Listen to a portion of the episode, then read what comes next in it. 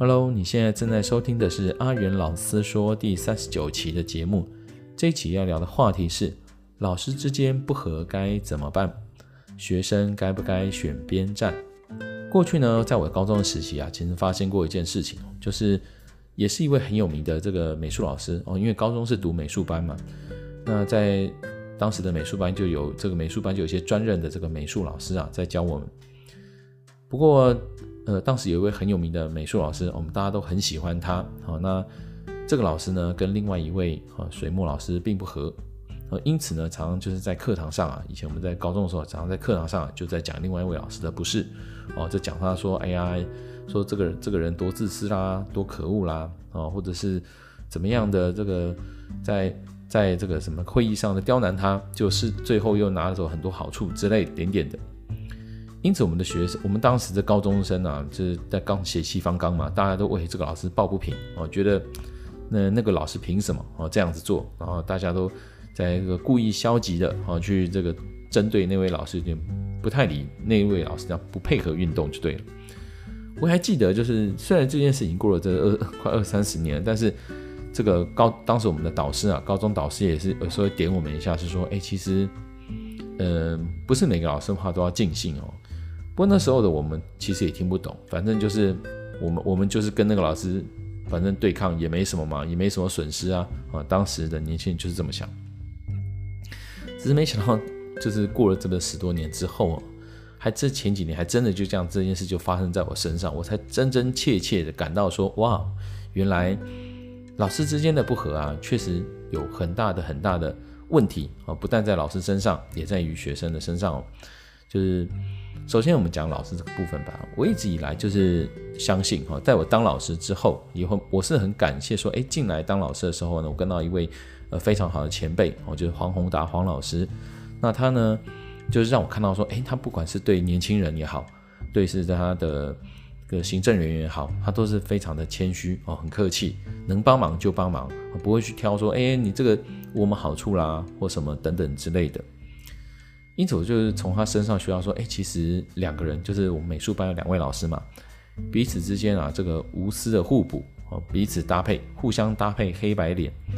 就像家中的父母这样。有时候，我觉得老师之间其实要扮演角色，就像父母这样，就是说，当一个老师在生气的时候，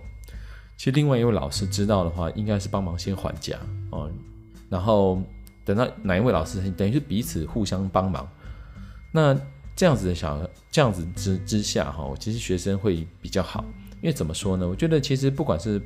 爸妈是生气你，或是喜喜欢你，很对你很好，其实你都可以知道说，九人都知道说，因为他们这背后有爱嘛，有一种关怀的成分在。哦，那所以今天人家生气的时候，其实你要做的并不是做火上加油这个动作，哦，那你反而是应该是帮忙做一个这个，让学员知道说，哎。你们这时候不对，也许可以加强去跟他们讲一下这件事不对，但是可以做个缓颊的成分存在，哦，让整个气氛更加好。最后，其实学生也是感念老师，我觉得这是一种双赢的双赢的情况。因此，我就是这样做了，已经都十多年了。那直到前几年哦，就发生一件事情，就是说，可能可能没有得到了，就是一就是身边老师的一个认一个认同，便是说我在做很多事情的时候，哎，反而我慢慢感觉到说，哎，因为这位。就是你，你发现同事就在你后面扯后腿，哦，他会不断地在旁边散布你的坏话，各种等等之类的，让你有时候你的努力，就最后反而都被曲解成一些，好像你是恶意针对学生，或者恶意针对，变变成是原来你的生气只是为了他们好，就是搞半天是哦，原来原来就是丁伟老师说，哦，我挺你们哦，因为你们你们受委屈了，你们好可怜哦，你们同学辛苦了，就让学生本来应该要去反省、去调整的地方。转变成说哦，原来这个老师他就是对我们这个很很凶，很不好，那我们就要很相信另外一位老师所讲的话。我因为这样的反效果，就是让我这过去的时候哇，非常的真是痛苦的，痛苦到不行哦。就也发现到说，原来这有时候，嗯，同事跟同事之间相处是一种缘分，更是一种。有时候我觉得更是一种，就是变成是你得要呃换换一个角度，是你你也得小心啊，对方是不是他是一个很善意去看待啊这个其他老师在在呃处置的事情的时候，他的态度还是愿意帮你这样子。当然这件事情也是对我那个成长了。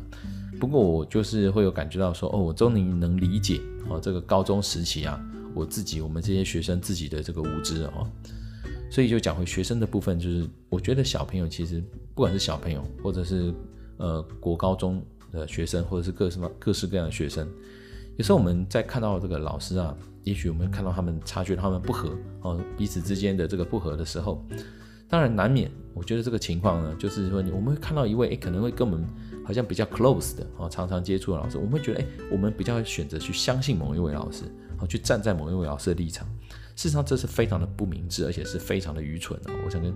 跟这个，如果你有幸听到这广播的，你想告诉你这件事情，就是说，我们当学生的千万不要去站在任何什么立场去替去替老师当做打手哦，这件事情其实非常不智哦。因为我还是想讲一句话，就是说，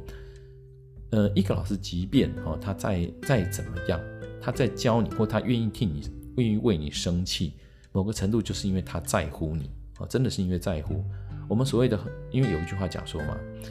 所谓的恨啊的相反，并不是这喜欢的相反，并不是恨哦，而是冷漠哦。真的恨只是很喜欢又得不到。因此，如果今天的老师愿意对你生气哦，愿意这样告诉你。某种程度只是因为，呃，你做错了，或者是他真的是急了，必须告诉你这样是不对的啊。如果这时候不讲，那什么时候讲？因此会急，就像你的爸妈一样，有时候会讲一些很重的话，想告诉你，事实上他背后只是很希望你能知道这件事情是严重的，需要改进。可是如果在这个当下，另外一位你的假设，另外一位的父母还是给你火上加油，就告诉你说：“哎呀，你看他这么凶，所以呢，你看你你好可怜啊，你要忍耐啊。”那让你呢误导成说，哇，原来这个人他就是情绪失控，他就是很差的一个人，那你这样子就变得很可惜哦，你变成是你不但没有办法更加信任这位老师，你反而连他你真的应该学的东西你都学不到了。因此，学生啊，其实我认为最好的方式就是说，我们心平气和的看待这些事情哦，家长们也是一样，就是说我们心平气和知道这件事情的存在之后呢，我们最重要的是怎么样在这老师。这位两位老师之间，我们都能够学到我们该学的东西哦，那这样就够了哦，千万不要去选边站。所以讲到我当当时发生这件事情的时候呢，也是其实也有家长比较明理的家长去问私底下问他自己的孩子嘛，就说哎，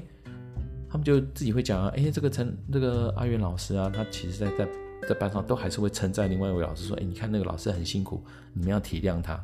但是呢，他在问他的孩子说，那。这位老师有没有讲阿阿云老师什么？他孩子就沉默，就所以家长一听就知道了事情哦，就是说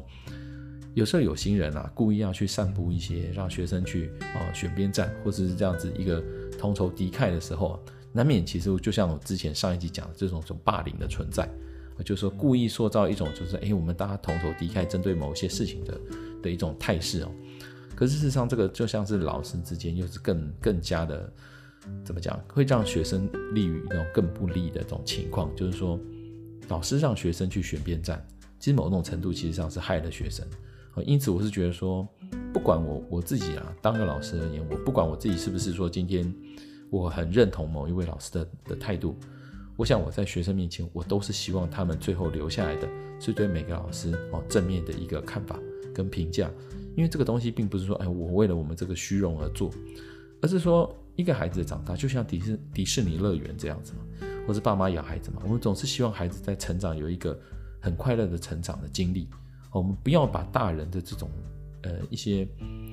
一些对立哦，或者是一些互相的那种不信任、不支持，转变成拿学生作为武器来攻击，